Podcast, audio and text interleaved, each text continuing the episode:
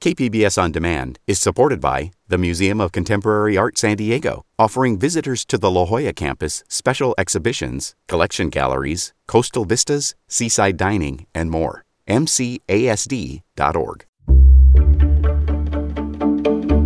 Good morning. I'm Anica Colbert. It's Friday, March 12th. We're a quarter of the way there. We'll have more on San Diego's vaccination status, but first, let's do the headlines.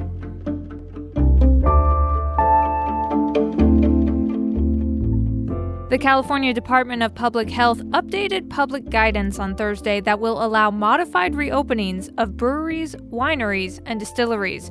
Starting tomorrow, any of those venues that don't serve food may reopen for outdoor operations only. Under the red or purple tiers, these venues must use a reservation system, enforce a 90 minute time limit per customer, and close up for on site consumption by 8 p.m. Bars that don't serve food, however, must still remain closed closed. The Del Mar Vaccination Superstation will close down today through Sunday due to a low vaccine supply. All appointments will automatically be rescheduled through their online My Turn system. Meanwhile, San Diego is still in the purple tier, and county public health officials reported more than 400 new COVID 19 cases on Thursday and nine additional deaths. We still have one more day ish of scattered showers in the county today. That storm system is still crawling its way through, bringing light rain inland and light snow in the mountains. The National Weather Service has a winter storm warning in effect until 10 p.m. tonight. The weekend and next week are all expected to be dry. From KPBS, you're listening to San Diego News Now. Stay with me for more of the local news you need.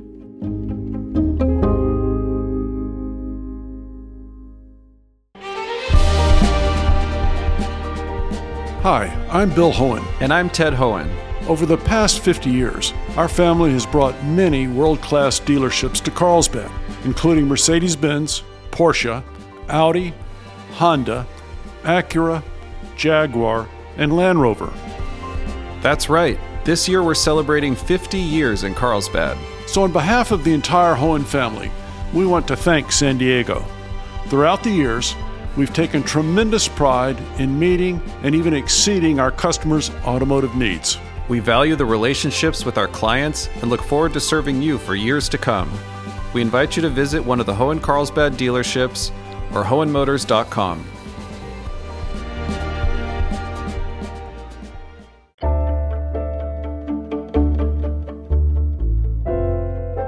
25% of San Diegans have now received at least one dose of the COVID 19 vaccine, and nearly 15% are fully vaccinated. KPBS's Jacob Aere reports.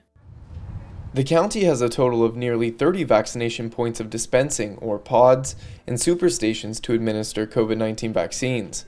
Overall, the region has put over 1.12 million doses of COVID 19 vaccines into the arms of San Diegans. County Supervisor Nathan Fletcher said the region continues to remain at the top of the state in the number of vaccinations administered. Almost 25% of San Diegans have received at least one dose and one shot, um, but there are shortages, and the bulk of what is being honored right now are second dose appointments. Uh, we honor those first.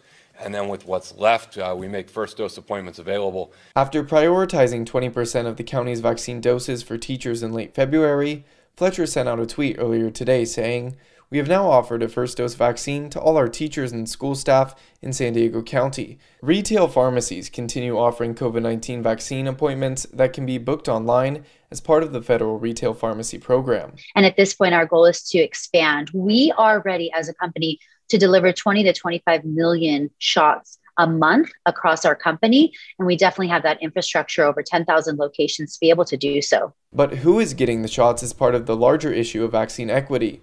Supervisor Nora Vargas said that the county is trying to address that roadblock through different initiatives. Some of the interventions and the programs in place in some of the hardest hit communities, including highlighting the Promotora program, our 211 expansion, the pilot walk up sites, the no appointment South Bay Superstation at the Border View, YMCA, and Otay Mesa, I'm really proud to announce that these programs have been successful and they are working. Starting Monday, March 15th, vaccine eligibility will expand again, this time to people aged 16 to 64 with underlying health conditions subject to vaccine availability. To book an appointment, check the county's website or the website of pharmacies near you. And that was KPBS's Jacob Aere.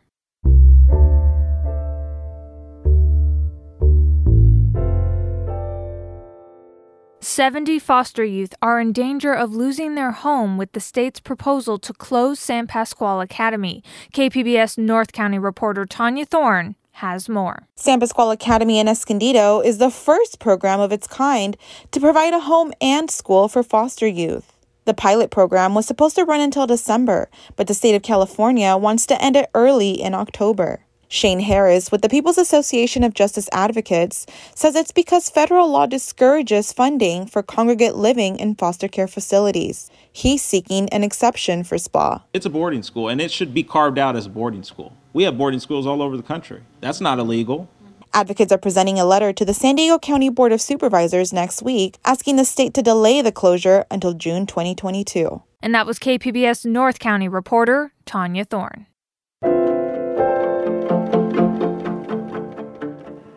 There's been strong community backlash after the release of an image of what appears to be a San Diego police officer pointing a gun at an eight year old boy during a traffic stop on Tuesday. SDPD has since released body cam footage of the incident that they say shows the responding officer never had his gun drawn on the child. In either case, many have begun calling on the San Diego police to review their protocols and treatment of children during traffic stops. David Hernandez covers law enforcement, crime, and public safety safety for the San Diego Union Tribune. He spoke with KPBS Midday Edition host Jade Hindman. Here's that interview. And, and David, before we begin, I do want to play a brief clip of that altercation. Hey, bud, just put your hands up for us, all right? Take that gun off him, bro. Just come towards us, all right? Come over here. Can you take that gun off him? He's eight years old, man. Just come over to us, all right? You're good, bud. Dude, he's eight years old, bro. Eight years old there. David, what do we know so far about this traffic stop? Obviously, it got a lot of attention once a photo of the encounter circulated online. And the next day, uh, which was yesterday, police released some more information about how it all began. So, what we know is that uh, an, an, officer saw a car speeding down Park Boulevard in the Hillcrest area, try to pull it over. The driver didn't pull over, though, according to police, and um, eventually did. And that's when this entire traffic stop that we see in the video unfolded. Um, essentially, they first called out the the driver, who was the dad of the of the kid, um, and once he was in custody, officers called for the kid to step out of the vehicle, and that's essentially the point of discussion in terms of whether the officer pointed his gun at the child or not. Um, in the end, you know, he uh, was taken to the side by an officer while his uh, father was issued a citation and while officers searched the vehicle. You know, the father can be heard in the video pleading for one of the responding officers to put his gun away from the child. SDPD has released body cam footage from the incident and insists that the gun was not pointed at the boy. Um, how has SDPD responded to this incident?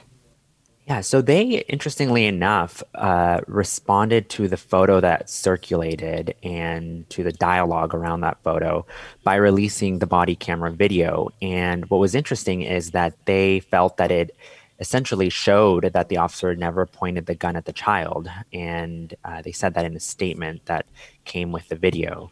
Um, however, uh, many people felt quite the opposite that the video did show that the officer pointed his gun at the child. And as we heard in the clip you shared, the father also clearly felt that way too. He repeated, repeatedly asks the officer not to point his gun at his eight year old son. Um, and so, again, what was interesting is that the department released this to, as they essentially worded it, to clarify some of the information. And they also said they wanted to do this to promote public trust, but um, many felt that it did quite the opposite. And following the incident, a group of protesters demonstrated at police headquarters later on in the day. What's been the community reaction so far? Yeah, so many at the protests actually called for the officer to be fired. Um, but generally speaking, a lot of the conversation has unfolded online. And many people have questioned the tactics that police used during the traffic stop, um, in particular, and how they dealt with the child who was in the car. Um, Councilwoman Monica Montgomery Steppe, who's the chair of the Public Safety and Livable Neighborhoods Committee, she called on the police department to review how children are treated during traffic stops. So, a lot of discussion about the trauma that this likely caused for the child and the implications of how police encounters um, affect uh, communities and, in particular, children. Do we know why the officer felt the need to pull a gun during a traffic stop? We have a little bit of insight in terms of some information that police released. So we know that they felt um, that it was a high risk traffic stop, which essentially is a term for situations when officers believe that they may face a potentially dangerous situation. You know, we also know that the officer had a call for backup, and the question there is, you know, why so many officers? And what we're told is that the officer thought that the driver was trying to get away because he didn't initially pull over. So, you know, with high risk traffic stops, it's not uncommon for officers to pull out their guns and aim them at the car but again, the debate kind of centers on, you know, whether officers acted appropriately in pointing the gun at, at the child or not and what trauma that may have left the child with. And is there any indication from the city's Commission on Police Practices that they'll be reviewing this altercation? Actually, that's one of the demands from community members that the police department investigate this incident and it's very likely that it should the police department review this incident the Commission on Police Practices would also look into it as well. But we haven't heard from the commission at this point. Community leaders have already begun calling on the San Diego police to review how children are treated during traffic stops. What can you tell us about that?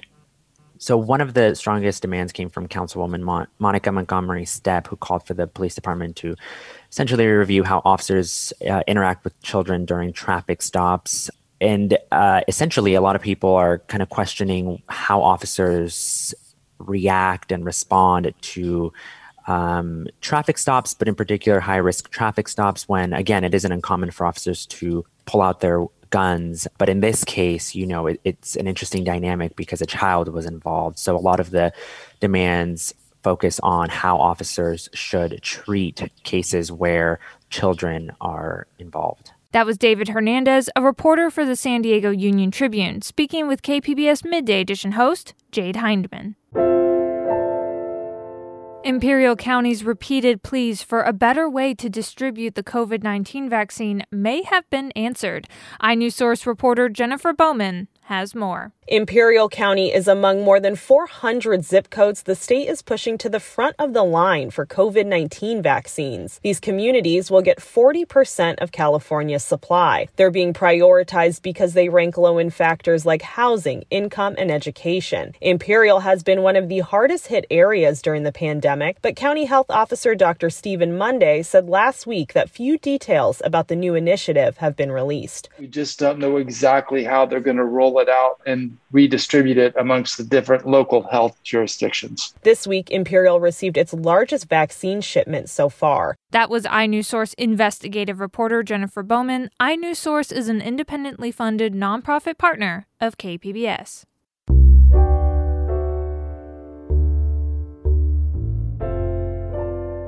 The Metropolitan Transit System Board voted on Thursday to bring back free bus and trolley transfers. KPBS Metro reporter Andrew Bowen says it's part of a fare system overhaul coming this summer.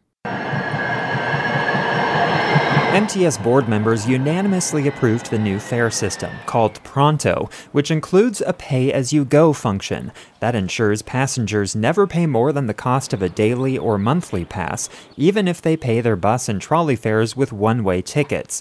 The board also voted to lower one way youth fares from 250 to 125. Carolina Martinez of the Environmental Health Coalition says those moves bring justice to public transit access to an affordable and frequent transit system is essential to our communities. A decrease to youth fares and no um, transfer costs is in line with a much needed long term strategy to protect environmental justice communities and rebuild ridership and the region's economy. Earlier, MTS had considered raising fares to pay for the system upgrades, but the board ultimately decided to use federal transit subsidies included in the COVID 19 relief bills. San Diego City Council member and MTS board member Vivian Moreno says fare increases would have hurt ridership, which is already suffering due to the pandemic. I think for the next couple of years, we're going to be depending more than usual on subsidy funding from the federal government to balance our budget. And in this context, it makes more sense to do whatever we can within reason to boost our ridership closer to pre-pandemic levels while we have this cushion of federal funding. If approved by the Regional Transit Planning Agency, SANDAG, the fare changes will take effect with the new fare system launch this summer. That was KPBS Metro reporter Andrew Bowen. Coming up, climate change has done a number on California's tide pools, but artificial tide pools have come into the rescue in Harbor Island. That's next, along with our weekend preview just after this break.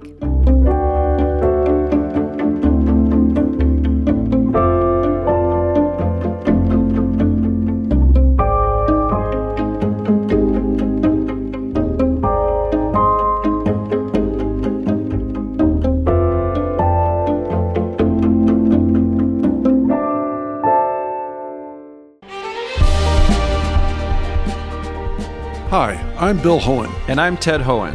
Over the past 50 years, our family has brought many world class dealerships to Carlsbad, including Mercedes Benz, Porsche, Audi, Honda, Acura, Jaguar, and Land Rover. That's right. This year we're celebrating 50 years in Carlsbad. So, on behalf of the entire Hoehn family, we want to thank San Diego. Throughout the years, we've taken tremendous pride in meeting and even exceeding our customers' automotive needs. We value the relationships with our clients and look forward to serving you for years to come. We invite you to visit one of the Hoehn Carlsbad dealerships or hoehnmotors.com.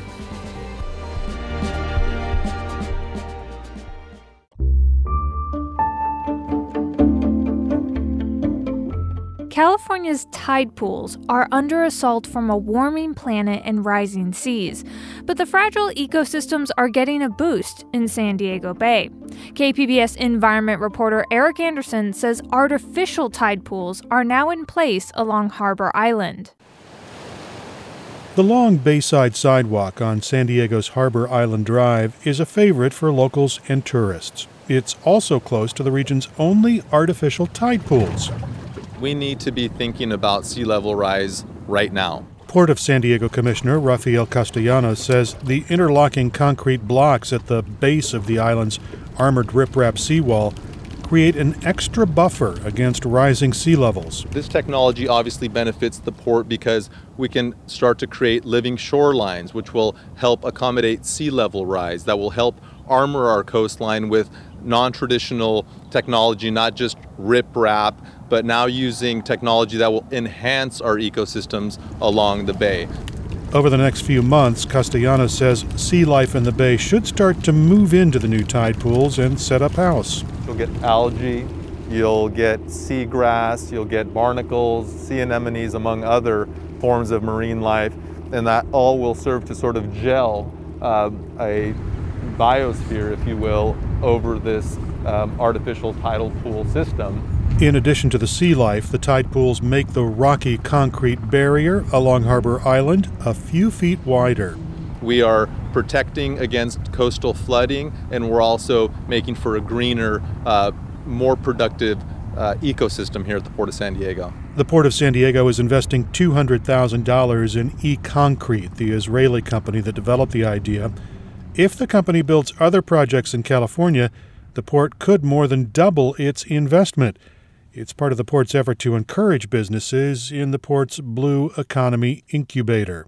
You're adding infrastructure into the water. Ido Sella is a co founder of ECOncrete, and he's working on the coastal lock tide pool armor. Why not harnessing your existing infrastructure to provide similar ecosystem services and save this effort of putting extra structures in the water? Sella says the 7,700 pound concrete blocks interlock to give the structure stability, but he says the key to the project is how the concrete is mixed. Unlike commercial or industrial concrete, this mixture contains ingredients that are plant and animal friendly, what Sella calls salt and pepper. That modify the concrete in a way that it become a better substrate for the balanced biology to grow on. Corey Puccini is a conservationist working with Wild Coast to preserve the coast's unique assets.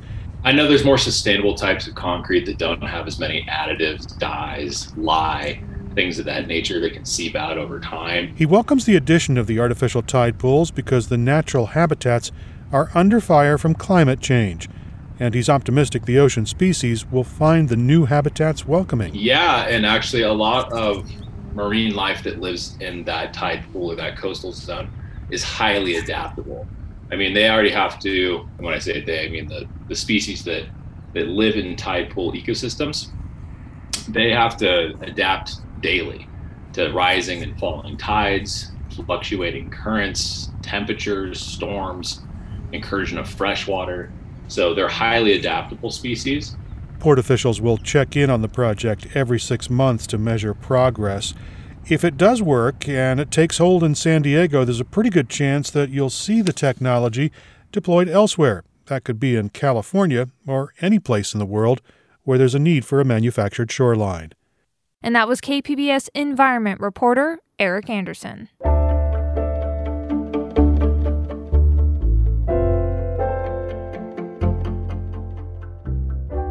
KPBS arts editor and producer Julia Dixon Evans has some weekend arts and culture picks for you, ranging from the virtual ballet to alt country.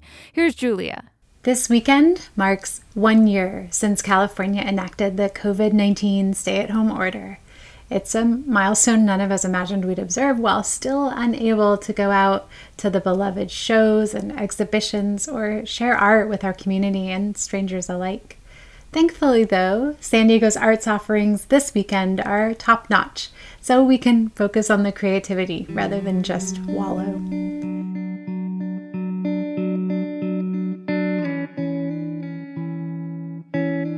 First on my radar is A Year of Disdance, which is a six piece dance film about the last year of the pandemic and how we've coped.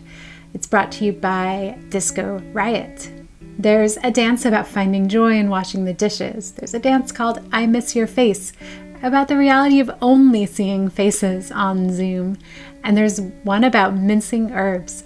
I spoke with Disco Riot co founder and artistic director, Zaquia Mahler Salinas. We also have a work uh, by an artist named Marcos Duran. His piece uh, really is more like a single stationary, long camera shot of him mincing. I'm pretty sure it's ginger. The piece is called Minced, and and he was sort of playing around with the therapeutic nature of mincing this like way in which he's found some meditative quality in this very simple movement an embodied sort of um, meditation of you know spending time in the kitchen and it's it's another piece that's kind of about shifting awareness um, and reorienting ourselves to like the new life these films screen Sunday at Cinema Under the Stars Outdoor Theater in Mission Hills with showtimes at 2:30, 4, and 5:30 p.m.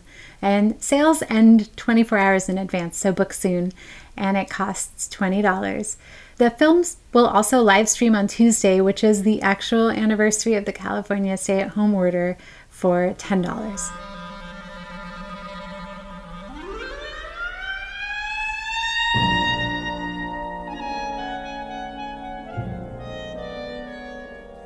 Next up, City Ballet's Rhapsody in Blue, which is a phenomenal mix of traditional ballets and new choreography with a fun, high octane performance of the Gershwin hit. It's pretty great to see a stage full of dancers. And they also have some quieter duets, like Tchaikovsky's Black Swan duet and Prokofiev's Cinderella, and Samuel Barber's Adagio for strings. My favorite was Ralph Vaughan Williams' really lush Fantasia on a Theme by Thomas Tallis, with new choreography by City Ballet's own Elizabeth Wistrich. It's a really gorgeous four dancer piece to end the show. These are all really recognizable pieces of music, too, so it's a really approachable collection. That's City Ballet's Rhapsody in Blue. The collection streams on demand through March 21st, and it costs $29 for a pass. And finally, a little alt country.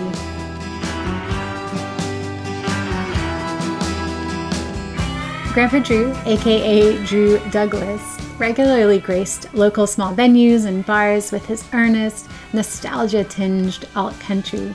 And it's always hard to be in a bad mood when the Grandpa Drew Flim Flam Review takes the stage. He'll be performing from inside the empty Casbah Saturday night, streamed on Twitch.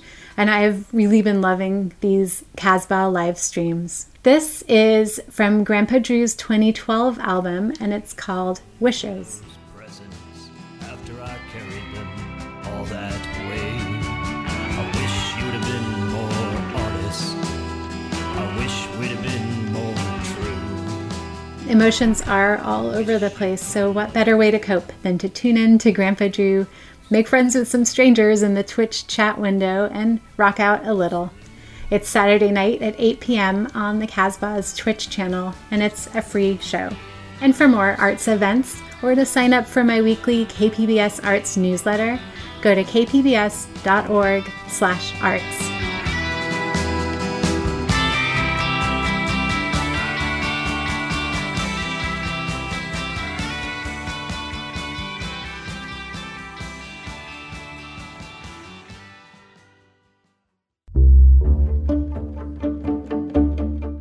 And that's it for the podcast today. Be sure to catch KPBS Midday Edition at noon on KPBS Radio or check out the Midday Edition podcast. You can also watch KPBS Evening Edition at 5 o'clock on KPBS Television. And as always, you can find more San Diego news online at kpbs.org. I'm Anica Colbert. Thanks for listening and have a great weekend.